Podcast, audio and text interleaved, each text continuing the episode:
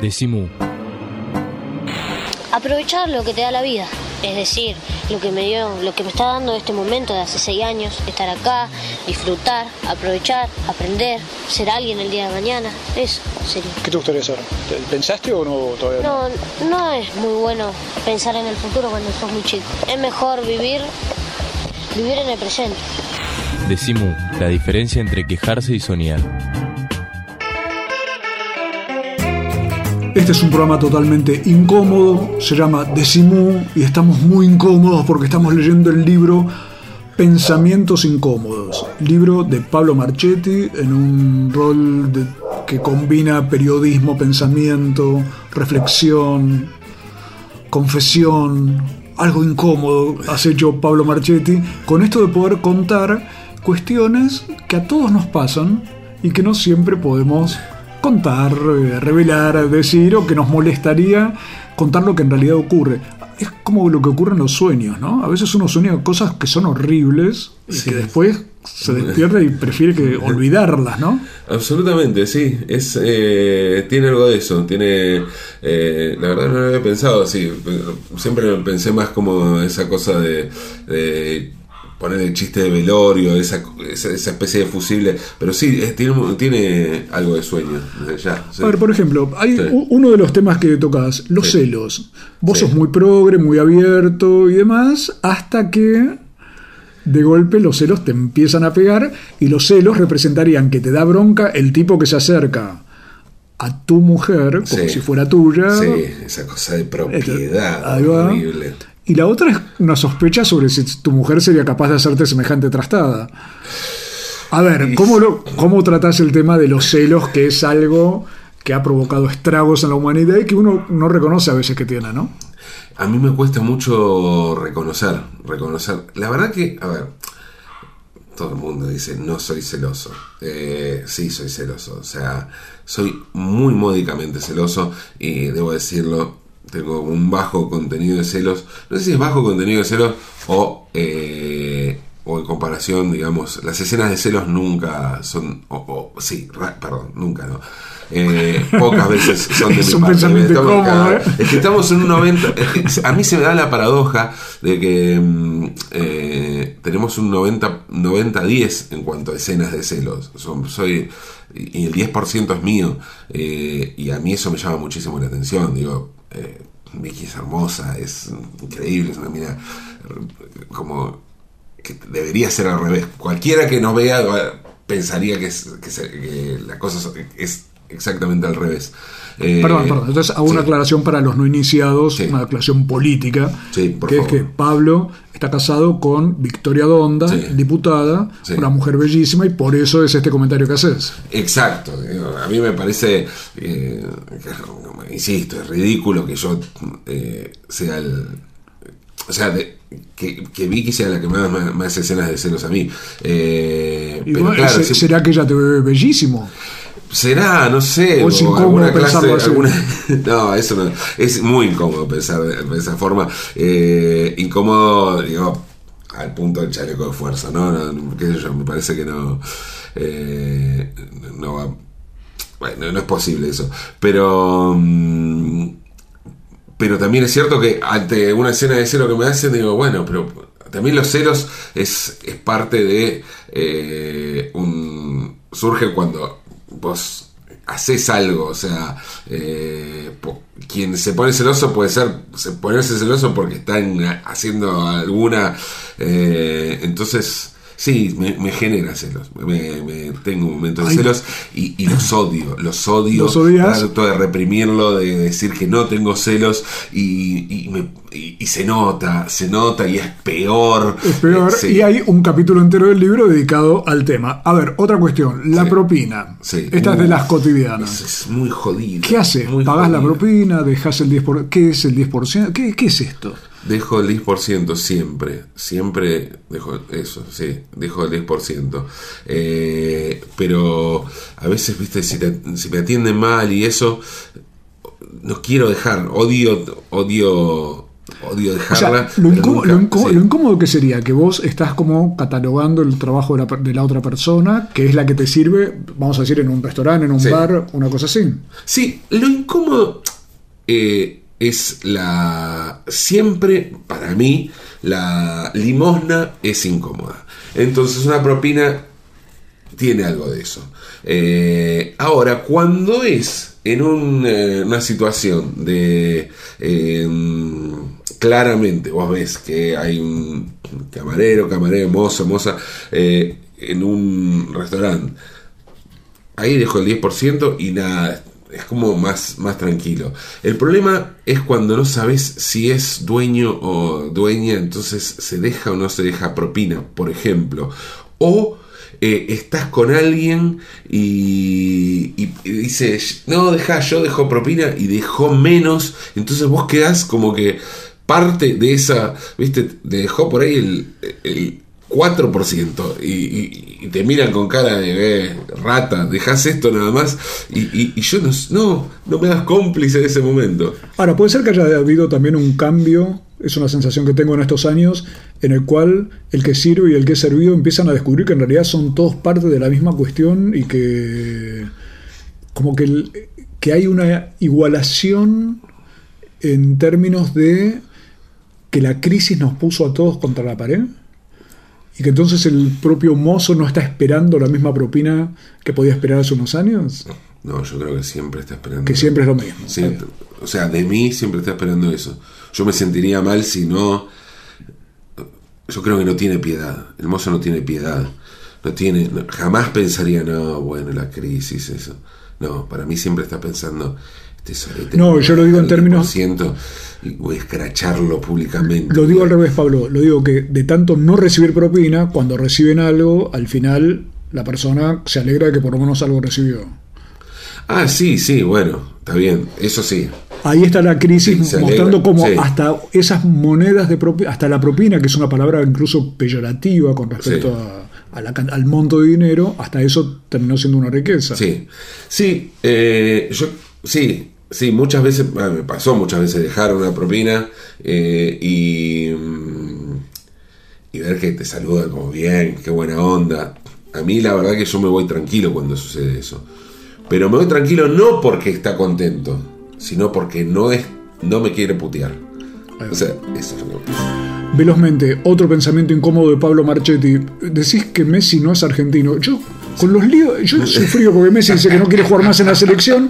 Ahora dice que sí va a jugar porque estaba usado, no sé qué pasa. Y ahora vos venís a decirme que no es argentino. ¿Qué pasa? ¿Por- ¿Y cuál es la incomodidad? Eh, la incomodidad eh, es, ya me parece, ahí es una cuestión más colectiva la incomodidad. La incomodidad es que siento que necesitamos a alguien que, que sea argentino. El que sea argentino es que la bardee. Ahora... Messi teñido de rubio me parece que se argentiniza un poco, ¿no? Ese es un... eh, le falta igual, no sé, algún contacto con... eh, Se parece un poco más al Palermo de sus peores tiempos. digamos. Exacto, exacto. Así que eso lo argentinizó un poco, ¿no? Pero, pero el, el hecho de que Messi sale de la cancha y no habla, por ejemplo, no dice nada, no opina, no, es como, ¿qué piensa Messi de algún problema, en, en- de algún conflicto en algún lado? O sea, cree que hay conflicto en el mundo, sabe que hay conflicto en el mundo, es un tipo que parece que solo vive para una para estar eh, con una pelota de fútbol, lo cual como futbolista es fantástico, pero me parece que ahí la incomodidad es un poco más colectiva, que necesitamos reclamar y tener un tipo a que haya, a que, haya que reprocharle cosas, a que se lo pueda linchar más fácilmente, eh, a que se pueda idolatrar y, y- y linchar las dos cosas más fácilmente. Eh, como que no se presta mucho, ¿viste? A la, a la idolatría tal como la, la concebimos acá. En ese sentido vos decís que no es argentino. o sea, no sí. pega con lo que es habitual nuestro, que es tener ídolos eh, conflictivos. Que se lo pienso Monzón, Sí, Galíndez, Maradona, Maradona, claro, sí, sí, en plan reciente. Claro. Pero en plan, desde Gatica en Desde adelante, Gatica, claro, siempre ha sido exacto. un bolonqui el tema de la relación con los ídolos, que además han tenido como ese doble, esa doble imagen, ¿no? De lo siniestro y lo maravilloso. jugando Claro, ¿no? Claro, el otro día me decía un, un músico que. No era músico, Daniel más, un bajista que tocó en, en la bailanta y, y que el tipo quería meter alguna cosa más, que yo, eh, y le decían, no, no, esto no. eh, porque dice, el cantante es malo. Eh, y, y la música queremos que no sea que no sea más que esto porque los pibes quieren ser como el cantante. Y si el cantante pasa a ser bueno, afina bien, que yo, entonces ya no pueden ser como él, ¿no? Eh, entonces, me parece que es una lógica horrible, de- deplorable, que, que inmunda, que, que apela a lo peor de la gente y, y apela a, a tenerla ahí abajo. O sea, que, no haya ninguna clase de. No, quiero hablar de progreso porque me parece medio pedorro hablar de esos términos, pero sí de ampliar conocimientos, de escuchar, de, escuchar otras cosas, de tener.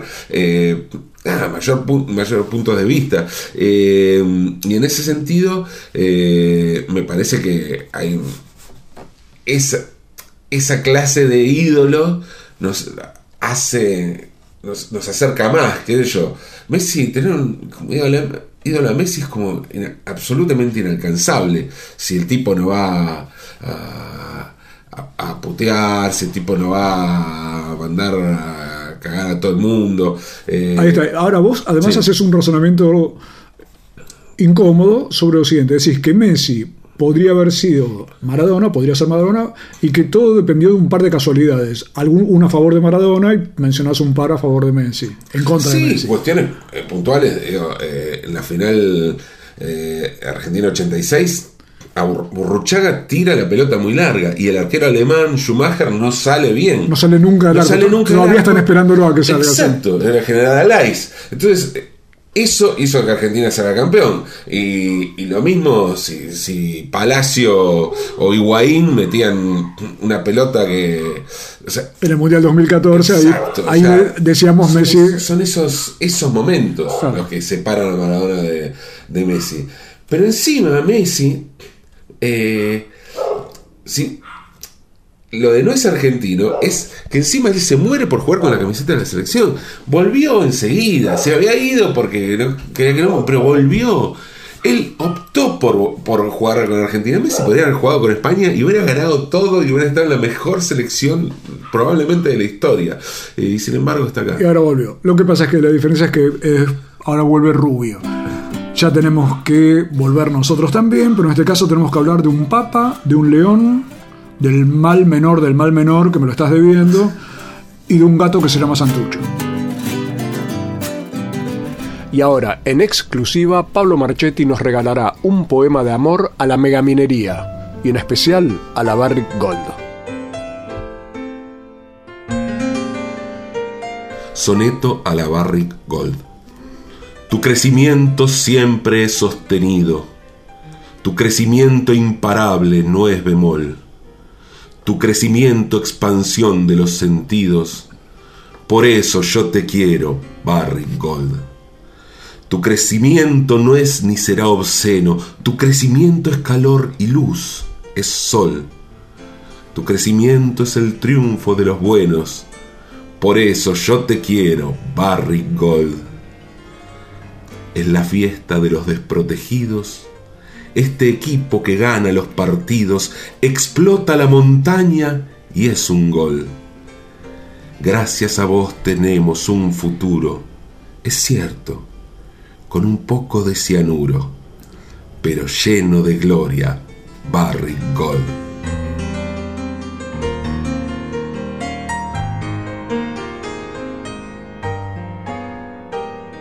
Decimu. www.lavaca.org. Decimu. El Sindicato de los Trabajadores de las Telecomunicaciones, pluralista, democrático y combativo. Nuestra página web www.foetrabsas.org.ar. Si sos telefónico, sos de Foetra. Todos los meses, cuando pases por el kiosco, Decimu. Decimu. Mu, el periódico de la vaca. Decimu. Todos los meses pateando la calle. Decimu. No soy la persona de tu vida. Soy la persona de mi vida. Decimu. Decimu.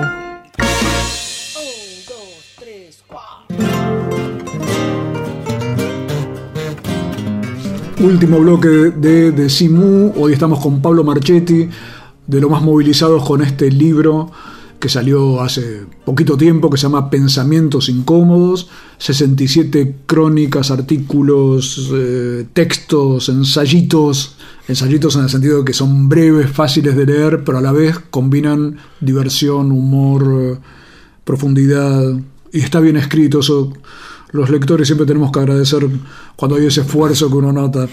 Ahora, Pablo, entre los pensamientos incómodos hablas, por ejemplo, de el país de el Papa y de León. Sí. A ver, De León, Sí, de León y de Francisco, porque se ve una cosa bastante curiosa, ¿no? Que mm, habló de León Ferrari, uno de mis artistas así favoritos de, de la vida, eh, y León Ferrari era un tipo que, que no era muy conocido, eh, era conocido en el circuito artístico, pero no era no vendía sus obras, sus obras políticas no, lo- no las vendían, o sea, no, no tenía, no había compradores, eh, no era un artista cotizado. Eh, obras como ese crucifijo, que es un avión de guerra norteamericano que está bombardeando, claro. Exacto. Y, mm, y de repente, eh, con la retrospectiva del año 2005, eh, en el Centro Cultural Recoleta, logró trascender y, y transformarse en un artista muy famoso. eh, ganó el León de Venecia, eh, o sea, el premio mayor en la, en Bienal de Venecia, que es como el premio más importante que ellos, el Oscar, no sé, eh, el campeonato mundial de del arte, de las artes visuales. Eh, y, todo fue gracias al boicot que hubo a esa muestra retrospectiva en el Centro Cultural Recoleta. Un boicot encabezado por la Iglesia Católica, encabezado por el jefe de la Iglesia Católica en Argentina, el arzobispo Jorge Bergoglio. Eh, o sea, gracias a, eso- gracias a Bergoglio, León Ferrari se transformó en una celebrity de- del arte contemporáneo en Argentina a sus ochenta y pico de años, 85 creo que tenía. Y, y paradójicamente, yo creo que, o sea, eso está- estuvo claro, digamos, que, que eso fue el episodio que hizo famoso a León. Pero lo que nadie vio, eh, y por lo menos para mí es así, es que eso también tuvo su fama para, para Bergoglio. Ajá. Y para mí, él, a él lo nombraron papa gracias a, a esa fama que logró eh, gracias a León. Fue mutuo. Yo creo que, es más, pudo haber habido, pudo haber habido un acuerdo secreto entre ambos para, hacerse. Me imagino ese contu- El pacto. un con- Ah, un contubernio entramos al en las terreno. catacumbas. no, no, pero, pero me, me llama mucho la atención eso, ¿no? Como eh, después se transformó en papa y, se- y además, lo loco es que se transformó en un papa absolutamente distinto de, de lo que había sido Bergoglio. Ahora, ¿y será hay, hay una incomodidad de los críticos de Bergoglio, de la izquierda, de los que lo consideraban un Totalmente. reaccionario y demás, cuando se encuentran con un papa que habla del medio ambiente, Exacto. que denuncia situaciones internas de la iglesia y demás? Ah, eh, absolutamente, hay una incomodidad. Se transformó absoluta. Bergoglio en una especie de León Ferrari, Totalmente, por decir sí, así, sí, estoy exagerando la nota, pero Si hasta dijo, a- eh, hace un tiempo dijo que hubo un artista una vez que lo prohibieron, eh, o sea, condenando aquel hecho. Cuando, Ber- cuando, perdón, Francisco, porque son dos personas bien distintas. Una cosa es Bruno Díaz, otra cosa es Batman. Una cosa es Bergoglio y otra cosa es Francisco. Cuando Francisco dice, habla de, de un artista que una vuelta condenaron, está hablando de Leo Ferrari, fue él el que lo condenó. Cuando Francisco dice, em, ¿Quién soy yo para jugar a los homosexuales? Hay que recordar que Bergoglio también encabezó las marchas contra el matrimonio igualitario. O sea, eh, hay una fascinación por, por el progresismo, por el Papa, que, que es absolutamente incómodo. Debo decir que no caigo en esa fascinación, pero sí tengo otra incomodidad muy grande con el Papa, y es que el Papa eh, es hincha de San Lorenzo de Almagro, y lo que logró, porque no fue otro que él, eh, bueno, hubo un pacto también, un acuerdo, así como un acuerdo con los Ferrari, hubo otro acuerdo con Tinelli, pero logró que ganáramos la Copa Libertadores de América, cosa que yo nunca en mi vida pensé que San Lorenzo iba a ganar, eh, de modo que, no sé, no sigamos hablando del No sé. Papa, porque con el Papa no se jode, Sergio. perfecto, estamos incomodísimos con esto. Felicitaciones por la Copa Libertadores, Pablo Cuervo. Y hablando ya de temas religiosos, hay un, un capítulo que se llama Ni Dios, ni amo, ni Estado, solo mascotas. Sí. ¿Qué está pasando en el universo? Que las mascotas son las principales eh, protagonistas de Facebook, por ejemplo, y cosas por el estilo. Y sé que tenés un gato que se duerme ahí arriba tuyo. Sí, sí, se murió Santucho, pero tenía eh, un gato. Yo, a ver, yo siempre fui anti mascotas, debo decirlo. eh, y solo, solo concebía la posibilidad, que no la tuve, pero de tener un gato si en el caso de que tuviera eh, ra- ratas. eh, pero bueno, eso es como poner un- una garita de seguridad en la esquina, digamos, la misma idea, ¿no? Eh, poner un tener un gato en, el- en como un seguro. un pro seguro, claro, un seguro de la puerta blindada, aquello. Eh, pero no, no, no tenía mascotas y cuando me mudé con Vicky, Vicky tiene, eh, tenía cuatro perras. En realidad tres perras, yo le regalé una, una más, una A chihuahua. vos agravaste la situación. Sí, sí, no, no vivía con ella cuando se la regalé, Ah. no sabía que iba a vivir con, con esas mascotas. Eh, y un gato, un gato que se llamaba Santucho, que se murió, pero que sí, empecé a... eh, fue complicada la convivencia porque él dormía en la cama con Vicky y, y bueno, un día llegué yo, llegué yo y él, bueno, hubo una pelea territorial fuerte. Porque después eh, saldamos de la mejor manera, eh, él se dormía a los pies de la cama y no jodía.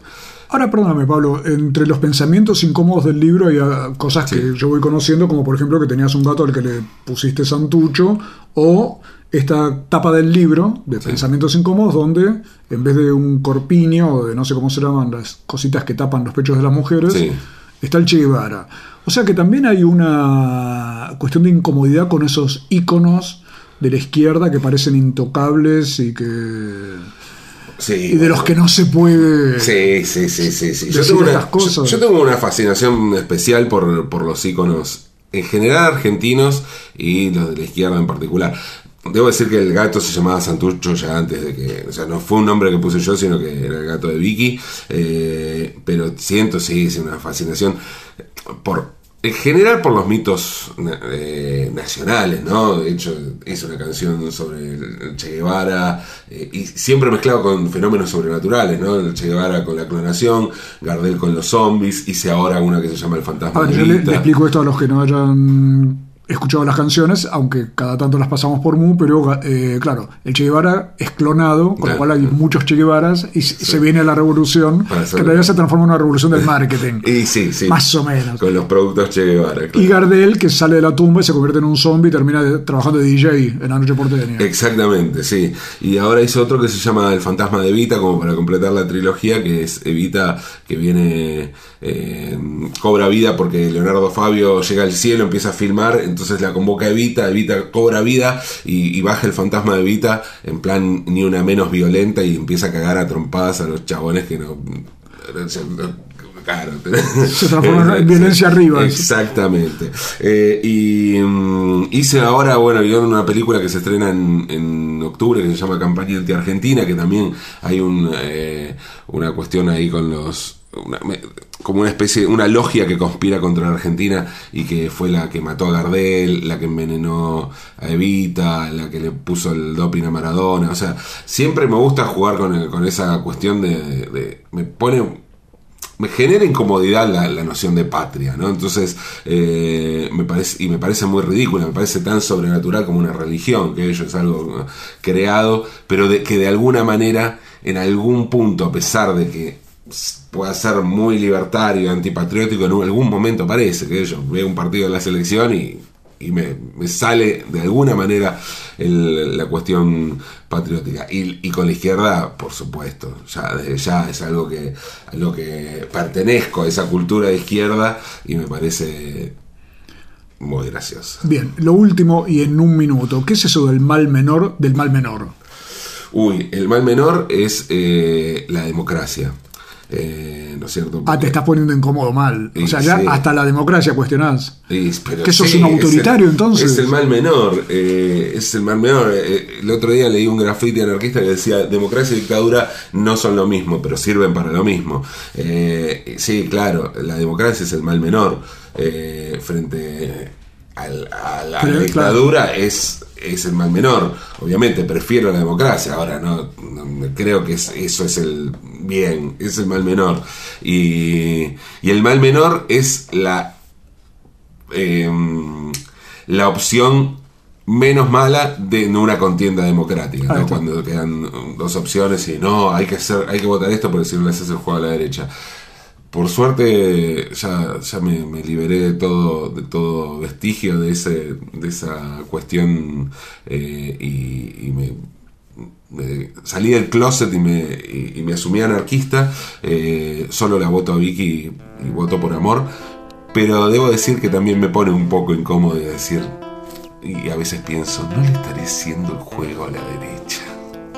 No hay mal menor, hay un bien mayor, leer pensamientos incómodos.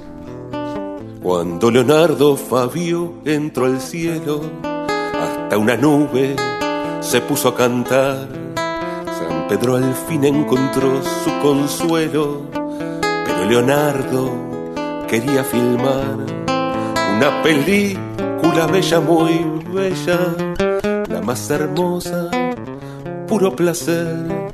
Para eso él necesitaba ella, debía encontrar una hermosa mujer. Y así se puso a buscar actrices, y así encontró a la más bonita para la vuelta de los días felices. En esa peli tenía que actuar Evita, y todo el cielo estaba contento. El paraíso lloró de emoción. Leonardo Fabio era puro sentimiento y así fue que cobró vida Eva Perón.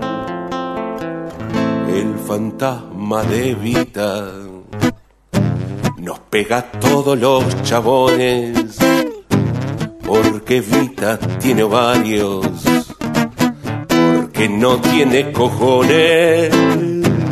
El fantasma de Evita nos pega todos los otarios.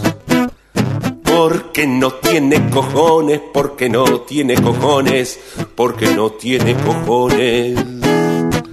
Porque Vita tiene ovarios.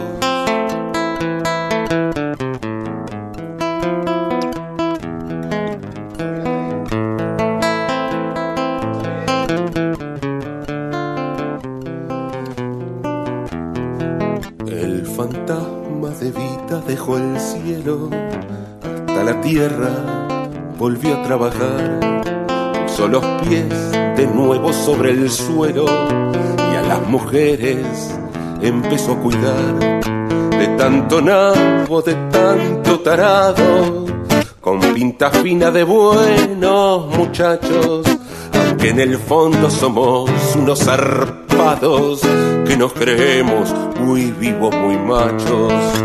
Nos golpea el fantasma de Evita y nos deja la cara bien marcada. Solo así este poronguismo se nos quita. Solo si nos cagan bien a trompadas.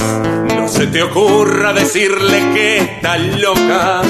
Tengo los ojos morados y mira, júrame bien como me dejo la boca. Vení Leonardo, Fabio, dale filma. El fantasma de Vita pega a todos los chabones porque Vita tiene ovarios, porque no tiene cojones.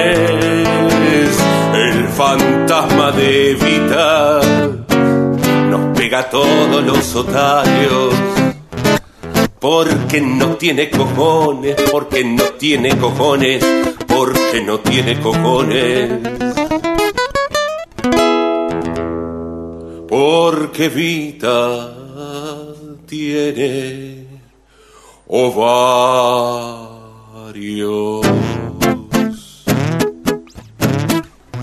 www.lavaca.org